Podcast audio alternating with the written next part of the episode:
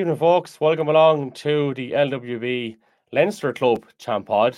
An impromptu kind of a thing in the last 40 hours. We said right, we've um we have a few clubs, um, definitely from Carlow in semi-final action, and we also have another geezer playing a little bit further up in Leinster in a semi-final as well. And it would have been remiss of us to not make some sort of a comeback uh, over the next couple of weeks just to um, provide a bit of content in relation to all those happenings. So we are back, and it is in uh, association with Talbot Fitness, and we want to give a shout out to them.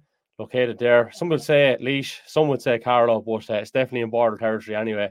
And they have a big Black Friday sale coming up with up to 50% in terms of uh, discounts. So check out Talbot Fitness there on Facebook and on Instagram as well. So yeah, we have semi-final action. We have lots of it over the next couple of weeks. Um, we're going to recap on some of the fixtures that have happened over the past couple of weeks as well. So I'm going to bring in my esteemed colleagues. Firstly, Steve Marmarick, John Nolan. How are you doing, lads? Good, yep. Good, Kevin.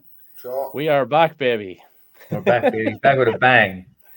Yeah, back with a bang indeed. And uh, exciting times. The winter is very much shortened, lads. Uh, thanks to, say, Wollins Clonmore, Michael, Fortune above in uh, in Fekins as well. And uh, speaking of the devil, and he shall appear. Peter Fortune, how are you doing, sir? How are you, Kev? How are you keeping? Good to see you all. Good to see you, Ah, Peter. it. Yeah, listen, lad, you're on a bit of a crest of a wave up there. So, um, two two wins so far.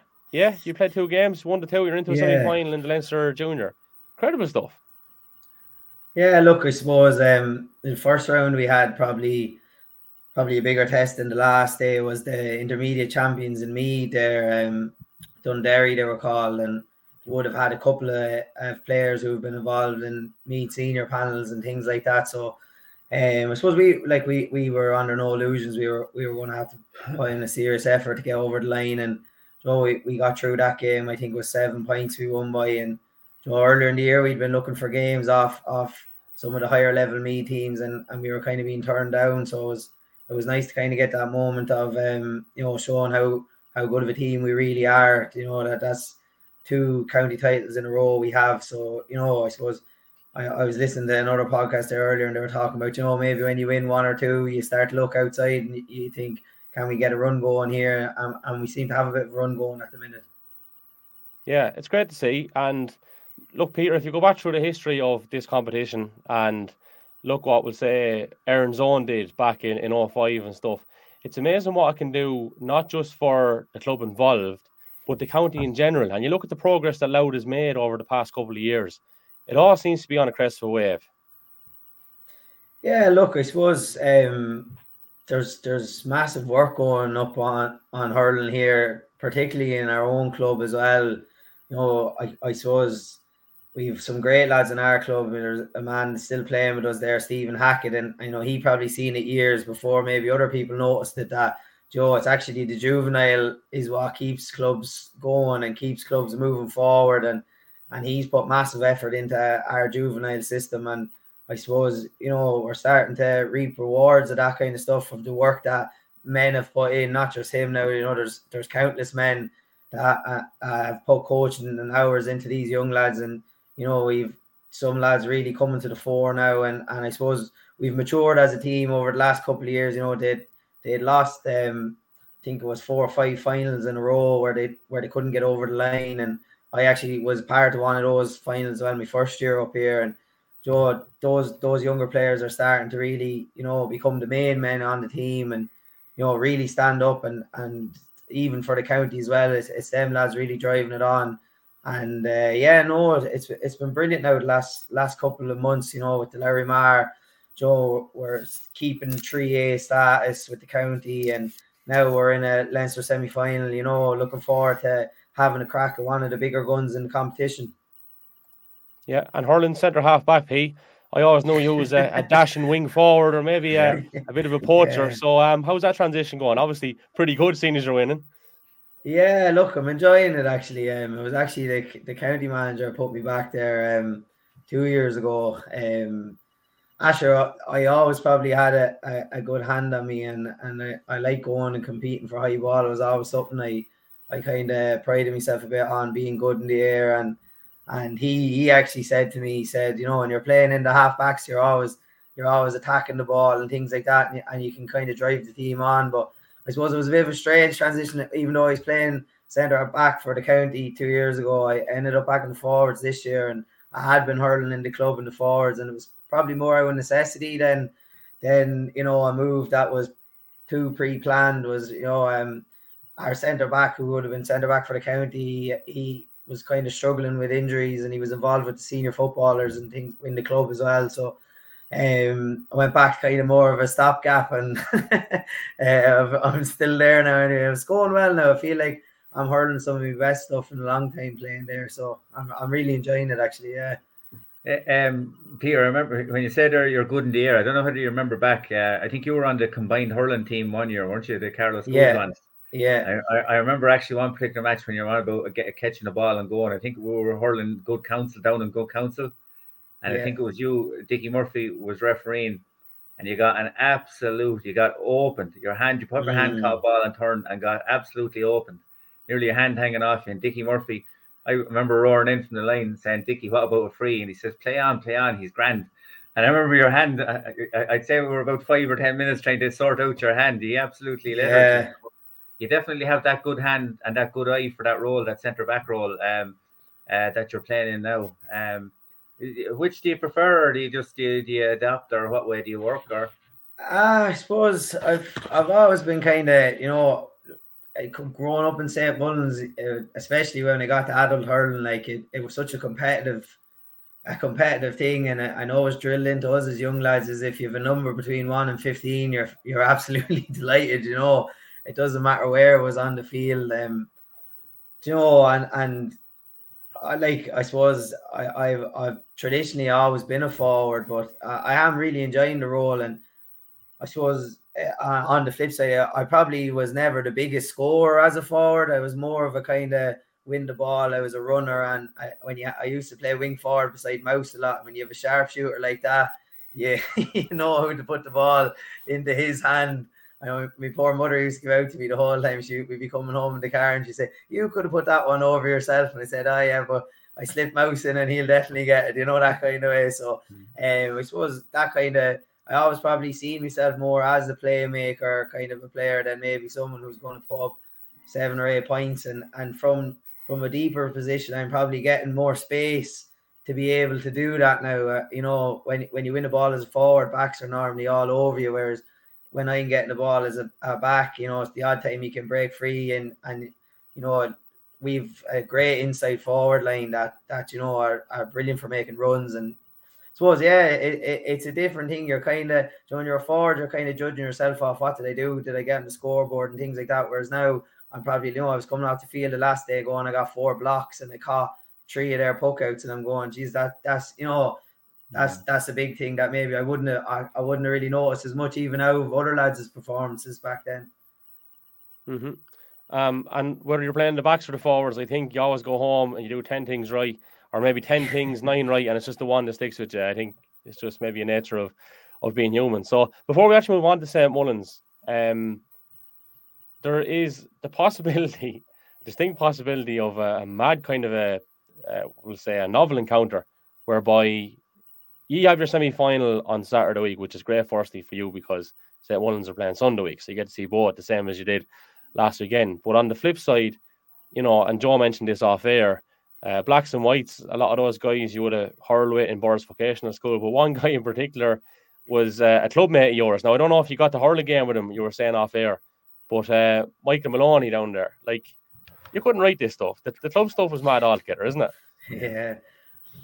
Yeah, I suppose like um I know a lot of the Skiock lads and they'd be quite friendly. I was actually at a wedding there the weekend before our quarter final. I was down um Joe and Mert Kelly's sister Breed would have been in my class and they'd be good friends with Breed. So and I was in college with her. So I was at a wedding chatting to them all a couple of weeks ago. But I look, I suppose like you know, we were all I well personally I, I was delighted to see Skiock get over the line, you know, the the we, we know a lot of lads and would have hurled with a good few of them in school. Now I wouldn't have actually hurled with um with Michael there um at all now. Um just but there's a good few lads that I would have played with in school teams and burst vacation school there and to be good friends and that and you know they were a long time going for that for that big win and I actually texted a good few of them after saying, you know, it was over the moon for them and, and it would have been a club I suppose.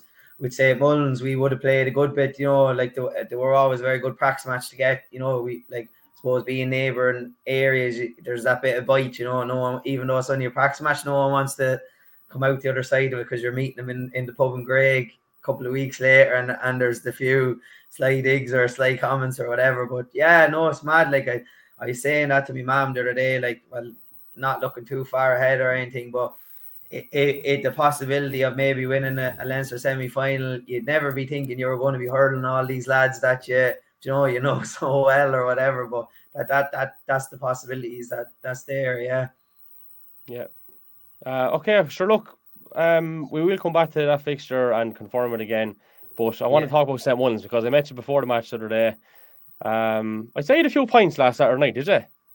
No, I didn't actually. Did you not? You look like a no. lad now that was that was under a little bit of pressure, but I know half the country is uh, talking as well, and you're saying I, um, so. I, I the, the the lads were all out, but I knew I had to drive, so I was out with them. But I was on the water, unfortunately, Saturday night. Now I was. Yeah, was Guinness clear, huh?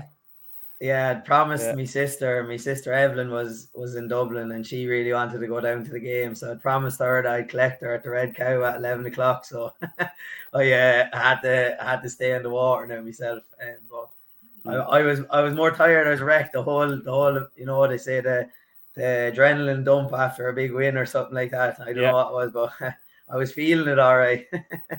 it, it's often um strange, isn't it, P, after games? And I particularly noticed it um, in terms of management point of view, where it's just an empty feeling after a game, regardless of whether you win or lose. You just you almost can't think sometimes. The adrenaline has left your body, as you say, and you don't really know what the process, what's going on. It's not till the next day or maybe the day after things are starting to uh, properly click with you. But anyway, first point I want to make, and I'm reading an awful lot about this, right? There was a time when us as Carlow people, or maybe more so people outside of Carlow, we're looking at a club game between a Carlow side and a Wexford side, and if a Carlow side happened to come out on top, which hasn't happened, hasn't happened that often, or in general against an underdog, was say there's this big thing, oh, mad, mad stuff that, that's after happening here.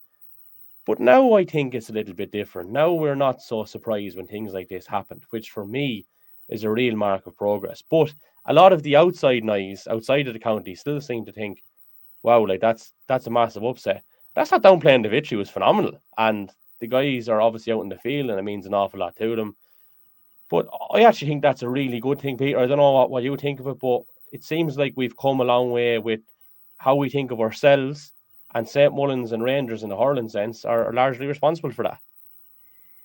Yeah, well, like I was going down Sunday, and I felt we were justified favourites. Like you know, there was you know, there was a lot of lads, I like especially up this end, or say because I was telling them I, I was heading down on Sunday, and they were going, "Jesus, like, are, are, they much of a price in the bookies or not?" I said, "No, I said they're favourites, and and and that's the way it should be." You know, like mm. oh, we were the in the last few years.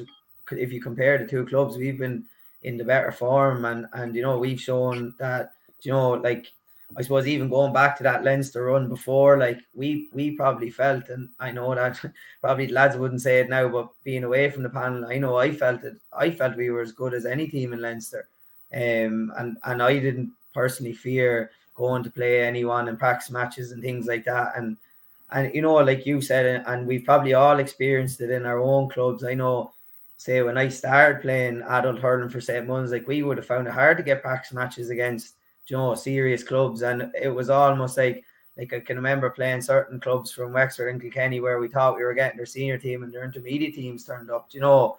And that and that and that's the way we were we were being looked at, or you're playing Kilkenny League games and you're going, you know, you're you're going ahead and you can hear lads from the line shouting, they're only a Carlow team, lads, come on. Like and you know, like that's all stuff we've all probably experienced yeah. with our clubs. But I think over the last few years, like you've mentioned, St. Mullins and, and Rangers and, and especially the county team, I find as well, like Joe, there's been massive days for for all those teams that have shown Joe what suit what incredible hurlers are in this county. And Joe, it was brilliant to see there at the you know the champion awards night there, you know, just to see Mouse and Chris recognized for a year where hurling didn't really go as well for the county as probably many hoped.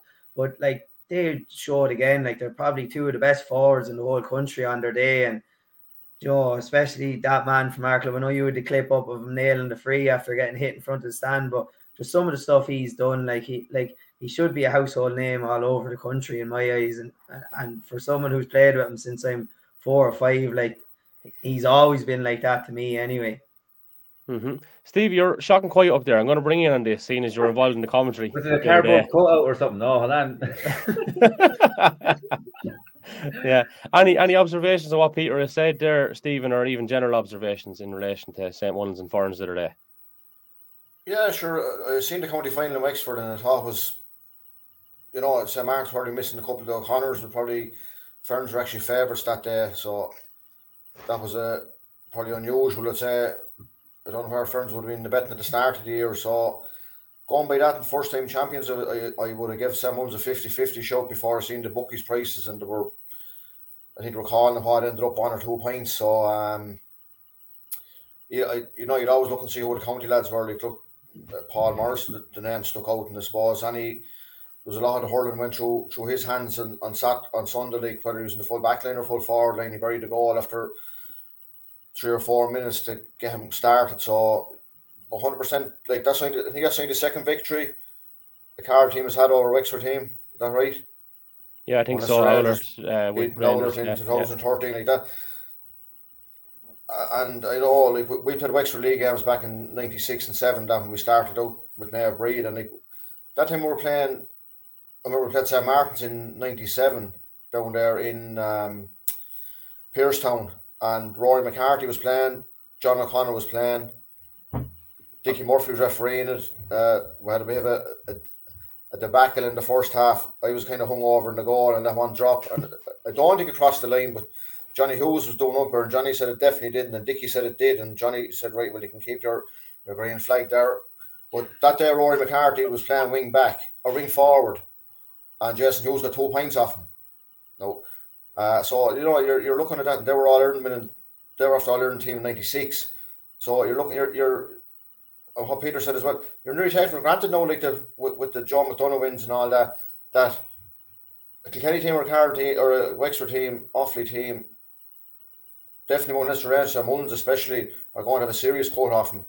And uh, like it was the bit of experience the other day at times, I suppose. I, I think thought I thought told that I thought Ferns carried the ball a little bit too much at times. Um, so ones that bit cuter at times. And again, was only two points in it, and I suppose we're looking at the the long range frees there for me and Burn near the end of it, and they're looking at the scoreboard, and they're looking at the clock beside it, going like, is this? Are we going to? You know, you, you get to run the team, and you get four or five points in a row there, and it could be enough to get you up to your point, but um, definitely the fact that they run the, the narrow victories the two year or three years ago with the two points or one point wins over Cuala and uh, Rathdown here, you get into a habit of winning them games. You're not going to panic near the end of it. And the fairest the boys didn't. You know, we're myself and Tommy in the comments were looking at, you know, you're wondering you're going to get another 20 minutes, going to be extra time here. Uh, small things at this time of the year, and the fact that the goals, the goal came, and I was talking to lads at half time, I was nearly surrounded by the cabinets. Declan texted me that night we both all he to say John was on me left and was I met Brendan and I met James and talking half time and I says I said Connor Keogh and James Doyle will have an effect in this game again it's over. And the two of them linked up once. I think them boys their athleticism more than their hurling and their hurling speaks for itself. Now I, I know it was just a ball that barely got through to Connor Keogh but he spreads them legs and goes for that goal like James Doyle does been a great finish, but it was a, it was a vital goal to give him a six point lead at that time. You need a bit of a, you know, you need a cushion at some stage to give something to hold back on. But um, I thought that Ferns just, you know, I, I couldn't understand it. Took off uh, the corner forward there, scored a side and couldn't the county final. Took him off and he three points. I, I thought that was a Dwyer, yeah, yeah, just how oh. random because. Yeah. The other so Benny Jordan he scored a point uh, shortly after over the far side, but no, just I thought in fairness, and then St. Mullins, a master stroke bringing on Seamus Murphy. I said this lad's going to the edge of the square, but sure he wasn't. Sure the puck was really going to the half forward line. He made one stick. Oisin Ryan made one stick. They could have got definitely got point of one of Seamus. So I think Connor Keogh got the free off of one Seamus got the far side, and master call by the by the boys in the line. Like at first, Ger Lennon to see the forward there, Pat Hearn it up. But you have to be massively live for like Ger Lennon and Tom Tom Doyle. You know saw to their sound as lads will meet, like you know, and, and the likes of them boys, the same when mm. Rangers when they got their got their day out. That these lads in clubs that are they've played all their life, they might have half the medals the boys are playing now have, or you know, they could have lost six county finals and ten or you know, it's just it's great for these boys putting back into a club what they go home with and more. And like it'd be interesting. Park is going to uh, uh, it's going to be a you know it's going to be a great um, day for St. Mullins, and I don't mean a day out. That that would make it sound like they're only going up for the trip, but it'll be a they'll be going up to win that game. And us the bookies have a three to one, and that would look that's that's another that's for another day to discuss that. Hmm. Job, I know you probably have a few thoughts on it here as well. One thing I just want to jump across on randomly while I think of it, right? And it's not something I do probably often enough for anyone. And you're going to bear with me on this because it sounds like I'm going in a direction where you don't think I'm going to fucking go. But when I was sitting in the stand, when I was sitting in the stand last Sunday, and I saw the hit that went in on Mouse, the first thing I thought was, "Jeez, Paddy, you didn't do any favors with that pass." But the second thing I thought was, that doesn't look a bad shoulder. And then if you look at the angle I put up yesterday, it's not a good show, it's not a good tackle, lads. And um, you see, what I'm trying to say is with the benefit of one glance and one angle, that's occasionally what a referee will have to judge off because a linesman and an umpire might be miles away. But having looked at that the second time, I actually think he got a spot on. But firstly, I was like, "Jeez, lads, if I threw that shoulder, I'd be happy enough with it." Um, I don't know what he thought of it, but on second glance on the footage, it's not the nicest thing to look at. And do you want to take up on that, Joe? Yeah, was, yeah, I think you're right there in terms of the view and I thought I, I was over at the, the far side. You were at the stand, and I was over the, at the bank where I normally stand. And uh, I suppose in, in, real time, I didn't think a lot of it. I actually thought when I looking at it first, I said, "Geez, Mouse is after leaving the ground and coming into him." Do you know what I mean? I was yeah. wondering what way it was going to go. Um, but then, like you said, you know that's the beauty of the of the television and the different angles, and you know the referees are making judgments in in a split moment, but I think, like we said, what you commented on in your in your clips, the most important thing is, and it shows the man, the market the man, to go up and nailed a really important free. Because if you're if you're Ferns and you give away the free and he puts it wide, and you've stopped an attack where someone's running the attack, it's a win-win. Whereas he gets up, he mm. nails it, and the crowd are you know are lifted. Um, I suppose we were talking about talking points there in the game as well, and the ebbs and flows. I think probably as big a masterstroke as Seamus Murphy is, I think, and we mentioned one Kavanagh. I think the game, you cannot mention the game, uh, but the influence of the other Kavanagh, and that's Jack. He was fantastic. Um, yeah, I, I think he had probably his, I would say his best game this year. Definitely, I go as far as that. He, he I suppose, maybe at the start of the year, he was kind of, you know, I won't say nearly filling gaps. St. Mullins weren't, you know, missing lads, and Jack was everywhere from the half back line to midfield. He was kind of go, going everywhere and, and, expected a huge amount of him. And I think it shows the market of a man in a big game. The big games he steps up. He had a good mm. final as well. You know, he's a real, real leader. And there's so many leaders in that team. And it's one thing I suppose we always talk about St. Mullins and the heart and their energy and, and their leadership and you know digging deep. But I think one man always stands head and shoulders above for, for that. But not only about that, but the amount of ball he was on in that unbelievable, kind of, you know, in that kind of in that sitting deep role, you call him a half back, wherever you want to call him, was incredible. Do you know what I mean? Um, and doing the sensible thing with it every time. Baron, I think he gave away one loose one, one hand pass. One, oh one yeah, one that could have been a lot worse. Back, back to what Kevin Kevin says there. You remember the the, the nine good Yorks and the one bad York. That's exactly it. But I mean, look, yeah. we we with every like every we let him away one, but I, I just thought as much as as the boys were nailing the frees, he if you look at yeah. he was supplying the ball. He was he was a real stopper there for for St. Mullins on a day. Um, you know, when they needed something back there to shore, not that they needed to shore it up. I mean, the lads were hurling as well back there, but they needed something, you know, uh, something extra, and, and that leadership he gave was was phenomenal. Um, mm. and and, and I think it was a massive. He just massively influenced the game. You know what I mean?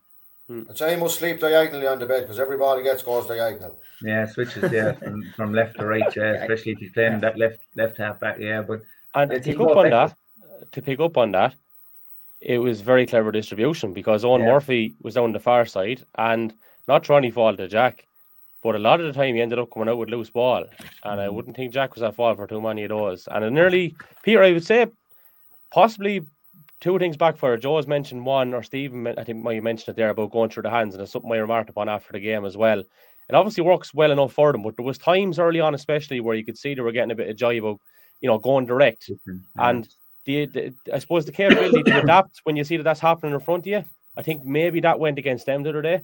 But to go back on the other thing then that went against them, by having all Murphy there, it gave St. Mullins luxury of having someone free. And it just suits Jack down to the ground. Mm. It was, it was, you just know, on what Joe Joe was saying there, like I think that the testament to Jack is always like, say after that hand pass, like lots of lads will bury their head in the sand there and not look for the ball for the next. You know, when you've Yeah. almost given away something like that, like Jack has always been that character for us that no matter what is happening, it's hit hit the ball to me, give the ball to me. Uh, You know, I'll get us through this five minute period. It- you know, like the amount of times he's put us on his back, like and you know, carry carried us through probably difficult periods of games, and it's all that kind of stuff that maybe goes a little bit unnoticed. Like the other day, like he had some great balls and, and things like that. But what stood out for me was I think there was two or three times the ball they hit a long ball in and it broke in our square, and it's like right here's going to be a shitty goal now, and Jack came out with it like you know just one touch into his hand gone, and like you said, not a panic strike. He got out, he Mm. got it to a half back or cleared it up the field like and you know, it's it's that assurance and that composure that he has in his game, no matter where he is on the field, all the time. You know, it, it's it's such a testament to the character he has. Like Joe, like, that after making a mistake like that, you'd easily just whip on a ball in the square. You know, you don't want it, or but like he's no, I'll pick this up in front of everyone in front of the goal, and you know, I I, I just thought uh, you said it was one of his best games that he had this year. I think it's one of the best games I've seen him have. Yeah. for St. Mullins in, in And- as long as I can remember. it's into that different role. You know, you take go back a couple of years with Jack and and uh, not writing them off right now if he's listening. uh, but that high energy, that mass, you know, that covering massive ground, that you know, that real high octane stuff. He's really adapting. You know, like you know, you have to adapt. You, to adapt, if you don't adapt, you you won't survive in a kind of a modern game. And he's, you know, his positioning and, and how he how he what he does and you know his influence is still as strong as ever, and um, I think that's an important thing as well. Like as well, and and just as I say, where we're at, and we talked there about lads giving back. You know, there's a lad who actually, you know, Jack was involved with the with the St Mullins minors there, um, this year as well. You know, and stuff like that. So there's that cycle there of of giving back. You mentioned there the likes of Ger Lennon in the club, and it happens in a lot of clubs. But again, just when we're mentioning St Mullins there, you know, it was nice to see. It's nice to see the gen- one generation influencing the next sort of thing as well. So. But mhm. um, yeah, but and just the tempo of the game, lads. I thought for there was a lot of I won't say whinging and swiping in the media about the long layoffs and the thirteen and the 14 Mhm. weeks. By Jesus, that was championship hurling as far as I can see. Uh, it was an Yeah. incredible game of hurling with an incredible crowd there as well. Like whether that was a week or 13 weeks after their last game, you wouldn't know because it, the tempo was just was it was phenomenal. I thought for the 60 Yeah. minutes. Great standard, great standard. I thought as well. Yeah, I agree with you on that. Peter, um, we're near enough at the end of our header, so just a couple of bits and bobs before we finish up. Yeah. Um, it's a thought I had the other day, and I said it to the lads. Right, goes back to the psyche a little bit of um of the wind the other day, the nature of it, and what we come to expect. And in relation to this, then, if you think of Croke Park, and typically you'd be thinking of Carlow teams going up and being a little bit, just a little bit nervous for them. Will the occasion get to them and all this, right? And I looked at the the balance of things, and if you look at the Kilmacud squad, look at the St. Mullins squad, it's not too dissimilar. And in actual fact, St. Mullins may actually have a couple of lads more in terms of the number of people that have played in Croke Park. And then the other side of that coin is, and it's a funny one, right? Dublin teams generally have this thing in your head that even if they've never played in Croke Park, they're just automatically that bit more conditioned to it. But to flip that back then, the St. Mullins lads just take everything in their stride. You look at Michael Walsh a couple of years ago when he was tasked with taking on TJ Reid and how he stuck to that gamely. Like, I give St. Mullins a really big chance here in Croke Park. A really big chance indeed. The space, you'd be thinking Kilmacud, but sure, St. Mullins have pace the burn. Hmm. Like, what what have to lose? So, what's what's Peter Fortune's thoughts? I know it'll be a head and heart situation, but how, how do you see this one? Yeah, well, look, like you said there, like we've lads not only have played in Croke Park, but they've they've won finals in Croke Park, you know, and Mhm. there is an experience to that and going through it. Like you know, I suppose the one that sticks out in my mind is you know like James Doyle and the and the four goal. You know, like that pitch is made for a man like James Doyle. Like and you seen the other day, I suppose it's a testament to you're talking about the level that St. Mullins are at now. But like like I, I Joe, you were on on the same side as me, but the the man on James Doyle was there to try and take him out of the game. He wasn't there to play hurling, mm-hmm. like and you know that's that's the level of forwards that that we have now. Like there's lads that you have to really plan for, and in a space like Croke Park, it's very hard to to take someone like that out of the game. And and as Stevie was saying there, like you see Connor the other day, like and I managed Connor when he was under 14 and he was he hasn't changed at all in the style that he plays. Like he when he sees an open gap, he just goes for it. Like you know, and like you know, a lot of people, especially with the pass, I know Stevie was saying it was a bit of a you know, it wasn't exactly the pass maybe James wanted to play, but um you know, kind of off balance there. A lot of lads maybe tap that one over the bar and say there's a point, you know, on the board or whatever. But you know, like we have a lot of forwards that are, like you said, they're pacey, they're on the front foot, they want to go at you, they want to take the game to you. And then you have a nice balance of, you know, like you have a, a John Doyle that you can go direct and, and he's probably one of the best hands around. Like, you know, mm-hmm. the way he's able to take ball out of the sky is, you know, unbelievable. And like you were saying about the likes of, you know, being able to bring a Seamus Murphy off the bench to target, like is you know, like to have that experience, you know, to be able to bring in and, and impact the game. And you know, and then on the flip side, like I think like our backs are, are very, very strong. Like, you know, you're talking about, you know, John Doran, Paul Dale, Paddy there as a full back line. Like, you know, like there are some, you know, hurlers that have been doing it for for however many years, like, you know, at the, at the highest level. Like, so and then like the half back line, like you know, it's, the, it's probably been one of our launching points for the last few years. Like you know, if Jer and Michael there have been unbelievable in my eyes for the last few years at half backs, and then Paddy O'Shea. Uh, for me, I thought he was nearly just maybe just under Jack after the last few minutes. Mm. So I thought he was probably one of the best mm. players on the field the other day. Brilliant, you know, yeah. and he probably even had a, a, a, couple of minutes where I think one or two passes maybe went wrong for him, and like that, he just reassured himself, and then he plucked one out of the sky, and after that, he never looked back. He was gone. So look, I think they're going to come into this game full of confidence, and why wouldn't they? Like they're, you know, they've had a long layoff after getting that off their back now. They, you know, they after getting a big win, and you know, even like you, you kind of want to come through a battle like that. That that's probably what stood to us the last time we went on a run was like Steve you mentioned. You know, it was one or two point wins, and you know, it was like no matter what, no matter what was in the last few minutes, you were confident that you could get over the line because you'd been through it already. So I I have full faith in the boys anyway that they're that they're going to go up anyway and, and they're going to put in a massive performance and look and that's all you can do and see where it takes you. Mm-hmm. And just to confirm that fixture again from the Fechins point of view. So Saturday week, uh, opposition so and time and venue.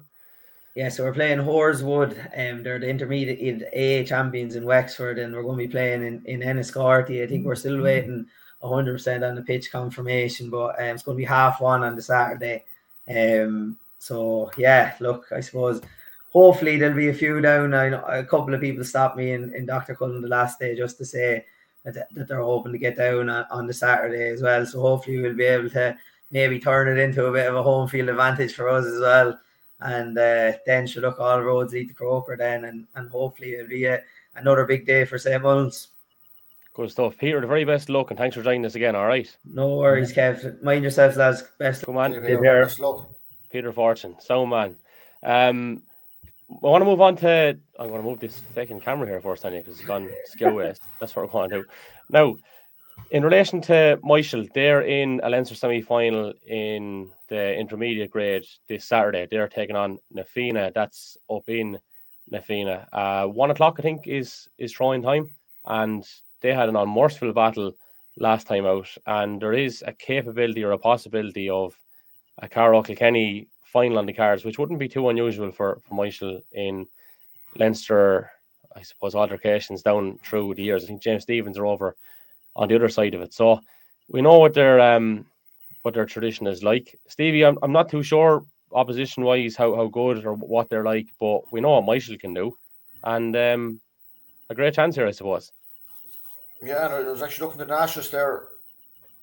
Like four or five of them girls are minor still for, for Myshall. Like that's mad. You know, you're talking about experience that have a Kira Quirk and Kate Nolan, Kate Nolan and, and all these, Tara Wilson. Like there was, I think four was Amy, Amy Nolan, Kim Nolan, Cueva Jordan. Was four Manu, I think, and you know that and, and Sarah Sheen, she's sixteen. She was centre back in that team last week. She's she's she's absolutely going to be a savage player. Um, look, they are. I think Peter said it earlier on that with, with St. Feckin's the one they were from winning a couple of county titles, club championship, then you're more focused on it. Like you can't be any more focused than Myshall.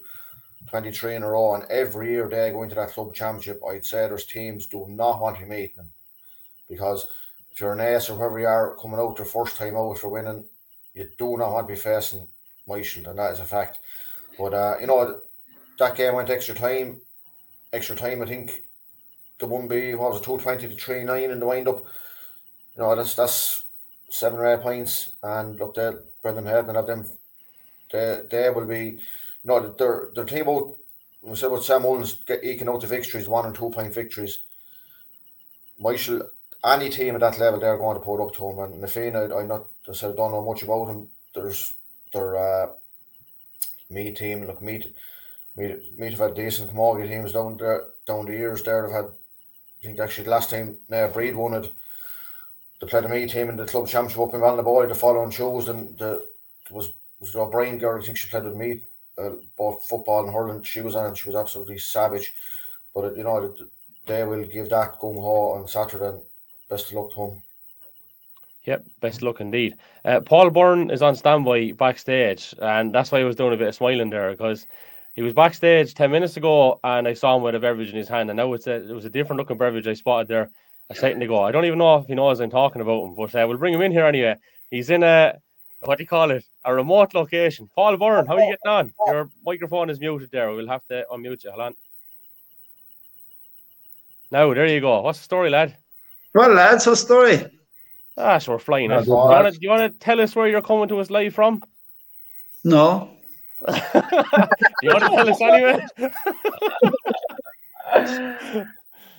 Actually, oh, okay you were talking about you were talking about stick fighting and stuff. So we know nothing about it, that over this side of the county. Just fighting. uh, sticks are optional. Joe Nolan there now, a, great man to sell you socks and stuff. Joe, have you any more left? I tell you, laddie, I, would say I probably have them underneath the desk here. Actually, we, we, can do a deal on air here. Just I bought a low, I bought a Lowland Mafia one time there, Carlow once. They were lovely. Yeah. I tell you, you, you this pre-planned here now. You, I, I this big sales organization here. No? Absolutely Black, Black Friday. Black Friday, yeah, yeah. Hey, well, do you know what? While we're on topic of it, there's a few of them jerseys that were up this side still knocking around there as well, and, and they're going cheap. If anyone wants one, uh, send me a message. A few hats got in there now as well, and they're also going cheap. So um, it's Black Friday all year round here at the Left Wing Back HQ. Um, I'd, be, I'd be really upset now if we didn't all get a free one then, though, Kevin. Well, there's a couple gone out already, and Paul, seeing as uh, you're a relatively new recruit to us, and um, what do you call it? I, uh, we call this your audition. I, I, think you might have the gig anyway, but we might yeah, we might be able to get you on somehow or another. Um, anyway, lad, what's the crack? Clonmore on the crest of the wave as well. There's a lot of Carlow teams on the crest of the wave at the moment, so we should call this the crest of the wave podcast, I suppose, because I'm after mentioning it about ten times. But um, is there buzzing out there? Yeah, it's good. Yes, brilliant. Um, look, so we've been, we've been here before, um, and but we've been here as an intermediate team, and you know it's a bit different. But look, it's it's, it's fantastic, and the more it goes on, week on week, it's great. Everyone's happy out there. Mm-hmm. So obviously, in terms of the opposition, you would be thinking that it might be difficult enough to try to do some homework, but um, Clonmore found a way like a lot of teams tend to do now, and good contacts can sort a lot of those uh, problems out. So, um, one o'clock on Saturday, Netwatch Cullen Park, Leinster Junior semi final. What can we expect from these Meath lads? I don't know, Kevin. Sure, you've seen it. Um, you seen the video I, I sent to you, and we had a look at it. We had a look at it here, and all. Tell people that. yeah, we all we all had a look at it, and, and they, they played in, in their Meath final, and you know I don't know. There was a couple of lads there. Look, they were impressive enough, uh, but I look at on, on. I think uh, man for man, they're definitely not good, as good as Clonmore are. But having said that, it's all about today. Like you know, Meath footballers don't don't come down to the plate like the likes of Carlow and kind of you know not show up. They show up. Mm-hmm. Course they do. Course they do. Mm-hmm. Paul, how much would the lift the last? Uh, I suppose the, the win the last day have lifted the side? Um, like it was an impressive victory. Like more people knew they had a great chance and probably went in expecting to win, but the Kildare boys would have come down expecting the same thing. And looking back on that particular video, and I definitely looked at that one. definitely, uh, no, but 100 percent did. It's the other one I, I may or may not have. Uh, Rob Kelly and Co. Like you'd be thinking, right, Jays, them boys are going to take a bit of minding, but just coming down the home stretch, it seemed like the, the fitness levels were just that bit more superior and bit of grit as well. And you know, it's nice to win a game like that, isn't it? Ah, yeah. In fairness, Kevin, um, like I think anyone has seen that would would know that uh, maybe Straffan ran out of legs uh, towards the end, but you know, Clonmore didn't score for 16, 17 minutes in the second half. And but they were able to winter the storm and they were able to kind of, you know, lie in and do everything that you should do for that kind of period of time. But uh, you know, Kildare teams or Meath teams or any other teams, they come or Carlow have really, really good history against the likes of uh, Kildare clubs. Um, you know, we go back to the Oaks and the, the Hanrahans and all the good, good, good, good teams like that. So, like, I wouldn't be anyway put out by, you know, any county coming into Carlow to play against us at club level. Whatever happens at county level, that's a whole different ball game. But you know, you wouldn't be you wouldn't be that kind of worried about it. Like. Yeah. Can I ask one thing? And the lads are here and they'll probably correct me on it, but I'm almost certain outside of uh, Carlow representatives at senior level, I don't think a Carlow club in football in terms has got to an intermediate or junior final. I'm open to correction on that. I don't think they have. So that would be a big, big step if Clonmore were able to achieve that Saturday, wouldn't it? Yeah, I wouldn't think so. Now I know we did before, as I said to you, set open Behes in in the semi final. I think Grange done the same. I think they went to a semi final, and I think that probably other clubs went to semi finals. But uh, in a sense of getting to a final, I don't think so. No. Yeah, yeah, lads. Stevie, I, I know you obviously would have would have saw a couple of the Clonmore games. Joe, you you did the county finals, sure, with uh, with me as well, and um, you know it's it's mad how how the whole thing just lifts off then, and we knew, I suppose, the day that drawn final.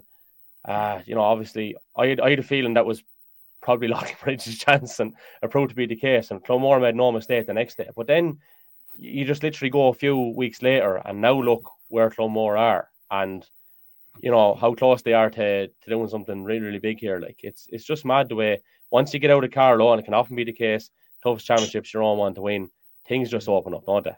But I, yeah, I think Kevin, sometimes it's that the big one is winning your own county, and and uh, like Clonmore the first day against Leighlinbridge, there was that kind of fear and trepidation and and and I suppose look Leighlin had a came with a game plan to you know and, and to stifle Clonmore and and they did. And and it was a you know it was a very tight game nip and tuck you know and but for you know a last minute equalizer we mightn't be talking here. We might be you know talking to someone else you know but um I, I think I suppose like when clubs when clubs win their own county title I'm sure Paul will say like sure that was their ultimately that's your focus this year getting Clonmore back intermediate you know, you've had an incredible year out there. I know at, at, in all levels. Um, when you look back on it, but just say for your for your your main team is getting back up intermediate, and so when you've that box ticked, I think you can let the shackles off a little bit, and I think you have the players to play.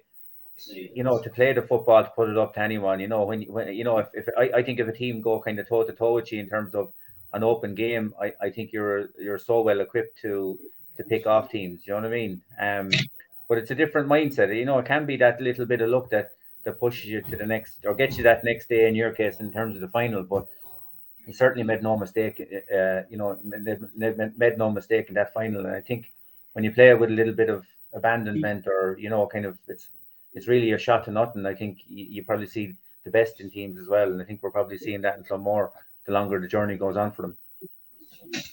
Mm. Uh, I, think, I think right. I think you're right, Joe. In fairness, um, you know, we were 20 seconds away from not winning it, not Mhm. winning the your own county championship. And you know, in fairness, other other other clubs and all the rest probably thought that Clonmore were a shoe in and all the rest. But you know, in fairness, and and and uh, I've said it to uh, yourself, Kevin, before. You know, like Damien Farrell doesn't send out a bad team. He'd send out a team to to to, to try and do uh, as best they can and try and you know try and uh, nullify the homework done, like yeah, yeah. what's what's going to happen on the other side. And in fairness, Clonmore were lucky probably to get out of that, to be honest, on the first day. And, and, and then everybody, you know, probably walked away from and said, you know, it's Clonmore's the second day. And in fairness, they did, they, they kicked on. And you're right, you're right, Joe, in terms of, you know, you go off there from that and you get a bit, uh, you know, you, got the freedom and you can kind of kick on. And, um, you know, Clonmore have done that. There's absolutely no doubt about that. But I think there is also a kind of a thing after the first round of it. You don't really know who's taking it serious. You don't, you know, there's other clubs, you know, you, you're looking at who you're playing and all the rest, and you're kind of wondering, you know, is the, is the, the county championship the pinnacle of what they've done, or are they kicking on for something else? But, but certainly over this side, you know, once we get over Leighlinbridge, you know, or um, like after that, we were kind of looking at going beyond that. Certainly semi final, and I'd say, you know, if Clonmore don't, win on Saturday, we'd be little bit disappointed about that. Like, hmm. Steve, O, do you want to jump in? I was actually listening to as, as a Kieran Walsh was listening there on the radio the other day, and like he said that you know he would have a sneaky look at the draw for the Leinster Championship when they came out. And no, I done the same myself, and it wasn't that we were going to be in any brand, but I just looked. I noticed the Carlow teams had a lot of home advantage and a lot of the gradings, and right, okay, you forget about that till the final whistle's over and Fenagh win, and they're playing at home to Greystones, Clonmore at home, they're playing Grattans and whatever. And uh, you know that's that shows a bit of ambition too. Like I I was impressed with Clonmore last day. Um, I literally said it to the man beside me. There was about 10, 12 minutes to go, and I looked up at the scoreboard and I says to him, I says, I think Straffan's scoring is finished. And it's uh, 30 seconds later, uh, Clonmore got the second goal, and that just lay a match to it. And Shane McGrath kicks a point then, hadn't seen him for the last 20 minutes, kicks a point to 45, and the whole yoke is just going one way. And, uh, you know, the management has to get a serious uh, plaudits for that too, because that day, no, Straffan looked at about 10 lads on the line, and Dr. Cullen was supposed to four or five. Now that's that's it for another day's work. But I thought Clonmore never panicked. You know, when you know you're you're gone three or two or three points down, and like there was there was a couple of points kicked the first half there. Um, it's actually Derek Tracy's nephew kicked him um for for Straffan. He's playing, playing midfield. Like they kicked some savage scores. Rob Kelly kicked the point after about 10 seconds from about 45, 50 metres out. And you know, Clonmore never panicked. Though did uh, Will said that they panicked a little bit in the first half. The party Paul vouched for a couple of goal chances where they kind of they went straight down the middle and they just didn't get the last pass off. In fairness, they didn't dwell on it. Scoreboard, they might have scored for 20 minutes, quarter of an hour, but you know, Straffan were still within sight. And look, as you said, the Meath crowd, they'll come down, they're going to play their game, but they'll have no fears. Clonmore for winning a lot of games in Dr. Cullen Park this week, this year, and you know, it'd be great if we get over the line into this into the final. Don't know who's in other. I think is it is it Federer and no, is that coming intermediate? There's another half which it, it's uh, Kieran Welsh knows who's in it, but um, the experience Paul Garrigan has there has to be some has to be vital as well. I, I from being with the ladies there as well, and you know winning with the other Castletown below in in in, in Wexford as well. You know, little things like that that nuggets he'll pick up over the, the years he's been involved there at that, that top level. Small thing like that can swing a game down the last five minutes if you're if you're in the game. A little small thing like David Mulvaney coming in as sub there every game. It's worked the last couple of games I've seen anyway, and you know, impact subs and also no dirty cliche, but you know, if it's only one or two balls, he turns over and gets a hand in a goal. Job is ox up. hmm Yeah, uh, just a word, lads, on on Palatine because obviously we're only back, and I know it seems like a lifetime ago now, but it is actually only last Sunday week. I, I said it ages ago. Portarlington haven't seen them up close for a long, long time. Before uh, any provincial campaign, actually, John Stevie will probably vouch for this, but I just think in terms of any club in the country, I think they're as, as good as what's out there. And a real signal of intent for them was the weekend of Electric Picnic. They they went down and played East Kerry, and there was only a kick of ball in it, I think. Like, and I suppose you heard Peter Fortune say earlier there about not being able to get games, but East Kerry thought highly enough for them to take the game as well when they went down. Like, Do you know, they're they're a good side in fairness, and when it when it came to it on the day, um, you know, having the benefit of looking back at it, I didn't get to, to go to the game. It was a pissy fucking day anyway, which wasn't ideal. But they're they'll just mix it with you anyway, anyway you want it. The hardest the hardest way they find to get past people generally is when they are ultra defensive. And Portlaoise were very lucky to go over them. And you knew Power were going to go and have a go, I suppose. And mm-hmm. they always will. But that was probably the biggest fear as well. Because when it goes down to it, that's just suiting Port Ireland down to down to a T. But uh, you know what? They went out, they, they won the first round Leinster on national television. They were giving out that they weren't getting enough coverage. I think they were giving out about us as well. Um, they weren't impressed with any any of the media this year who apparently everyone wrote them off. So uh, you know, when when when it mattered, when when they played it on live television, they won they won the game. And I personally don't think there's any shame in losing to that Port Ireland side. And uh, ahead of the weekend, Paul, I would give Port Ireland a great chance against Kilmacud. What way do you see that one going? Yeah, and to be fa- to be fair, Kevin, uh, if you looked at the the game they had again, um, the Port Ireland game against Palatine, uh, pure respect to Palatine because other than the six seven minutes before half time, uh, Palatine were dancing with them absolutely no problem toe to toe. Um, and I think, in fairness to Palatine, you know, you, you need a bit of experience uh, playing that. Maybe Éire Óg have had it, and maybe other clubs have had it in Leinster. I think they'll be the better for it. Um, obviously, over here in uh, East Carlow, we were absolutely thrilled by the fact that they, they, they beat a Wicklow team in the first round. So we were we were happy out. That was our our, our All Ireland. Uh, so it didn't matter. And and look, I was I, I was fierce bad for a lot of a lot of young Palatine lads that had been involved with uh, at twenties level and stuff. You know, Dixie and various other lads, and you know they played really really well on national television, and it's great. But uh, you look at Port Ireland now, and you'd say to yourself, you know, how good were they, or would will will they match? Will they match what's needed? And and uh, I'm not so sure, to be honest. I, I kind of think Kilmacud will probably just have seven or eight, two, seven or eight or nine points, maybe uh, too much for them. I don't know what uh, the, the lads think, but that's my view. Hmm. Want to jump in, boys?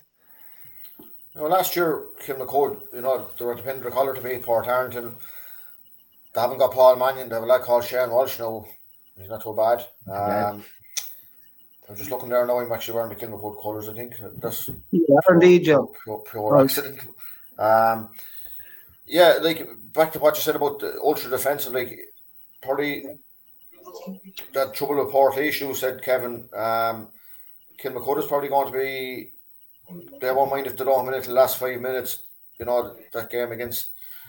They had to get a goal to go ahead in, in the, the Portarlington game last year, so you, you might be thinking once bitten, twice shy. But Portarlington, if the the play, play as well as they can, we'll give them enough of but enough of them and, and beating them is two different things. Uh, you'd still you still have to fancy Kilmacud like they're probably freaking eleven to eight or six to four to win All Ireland, but um, I'd like to see Portarlington if they, if they, if they come out all guns blazing and give it as good as they can. You have a cracker of a match. If it's something like the display at Clonmel commercials put on last Saturday evening, that brand of football they played was refreshing to see. If anyone's seen it, it was just just lovely.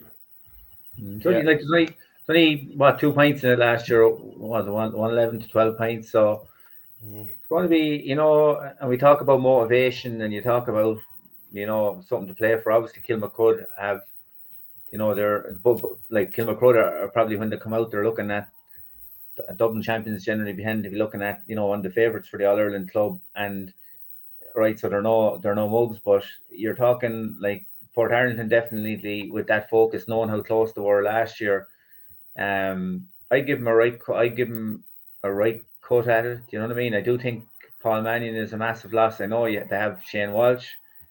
If you're Shane Walsh and Paul Mannion, you're thinking maybe differently. But um, you know, I I I think it'll be a massive. I think it'll be a massive game, and I wouldn't be surprised to see Port Ireland come out the, the winners there. Mhm. Paul, oh, there you go. You're it. I was going to say your microphone is is muted, but uh, yeah, look, we're, we're at the, the end of our tether. So um, I think myself and yourself are teaming up Saturday there for a, a bit of, a bit of crack with this with this Clonmore game. So I'm looking forward to that. Should be a really good game. And um, in fairness, there's been good crowds of those as well. So um, Yeah. we we're just just just one last thing, Paul. Sorry, uh, we were saying it at the start, and I suppose seeing as your PRO at Clonmore or different to what we would say to, you know, um, a St Mullins or or to Myshall Camogie, when teams go this far and you have gone far enough already, it's really shortening the winter for us, genuinely, as as Carlow supporters. And um, you know, we want to commend you and thank you for that, and, and hopefully you can keep the whole thing going for us for another few weeks anyway, along with St Mullins and Myshall. Yeah, but St Pickens as well, I should say.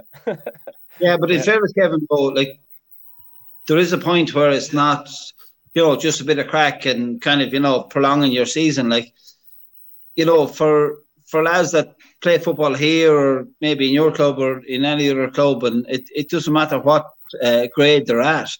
Um, you know, the further they can get and the more they can achieve, you know, they're writing their own history. And, and and that's the truth of it. Like, you know, we can we can go as junior, as whatever, as this, that, and the other. But like, you know, over this side, and, and you know, maybe every club is the same. You know, everyone talks about, you know, lads that done various things 50 years ago, 40 years ago. Most clubs want to write their own history, and, and, and young fellas who deserve to be, you know, known for being good footballers and all the rest, they want to do it. So, like, it, it's not just a kind of a, you know, a free shot for Clonmore. They really, really want to win it. It's as simple as that. And I think, um, you know, if they do kick on from Saturday, I think it'll be a massive day in uh, in Carlow on the third of December. Yeah, Absolutely. Mr. Lucky as well. Any last thoughts before we wrap it up in general? No. Okay. Well, look, uh, I know one last thing I would like to say anyway. There has been a number of uh, bereavements in terms of great uh, Gales that have passed over the last couple of weeks, and there's a good few to mention. So um, I'm not actually going to mention them all just in case I leave someone out, but uh, we want to pass on our, uh, our deepest sympathies on that note as well. So, yeah, look, we'll leave it at that. Paul Byrne, Joe Nolan, Stephen Bambury, thanks a million. Much appreciated. And uh, we'll chat to you again very, very soon indeed. And a shout out to uh, Talbot Fitness, who came on board with us here uh, for tonight's episode. Uh, we're going to do another one next week, confirm time and uh, and day and, and all that. Sure, the venue won't change any. Of that's one thing for sure. But uh, Talbot Fitness, the sponsors, and look, keep an eye out for their Black Friday special as well, up to 50% off memberships and stuff.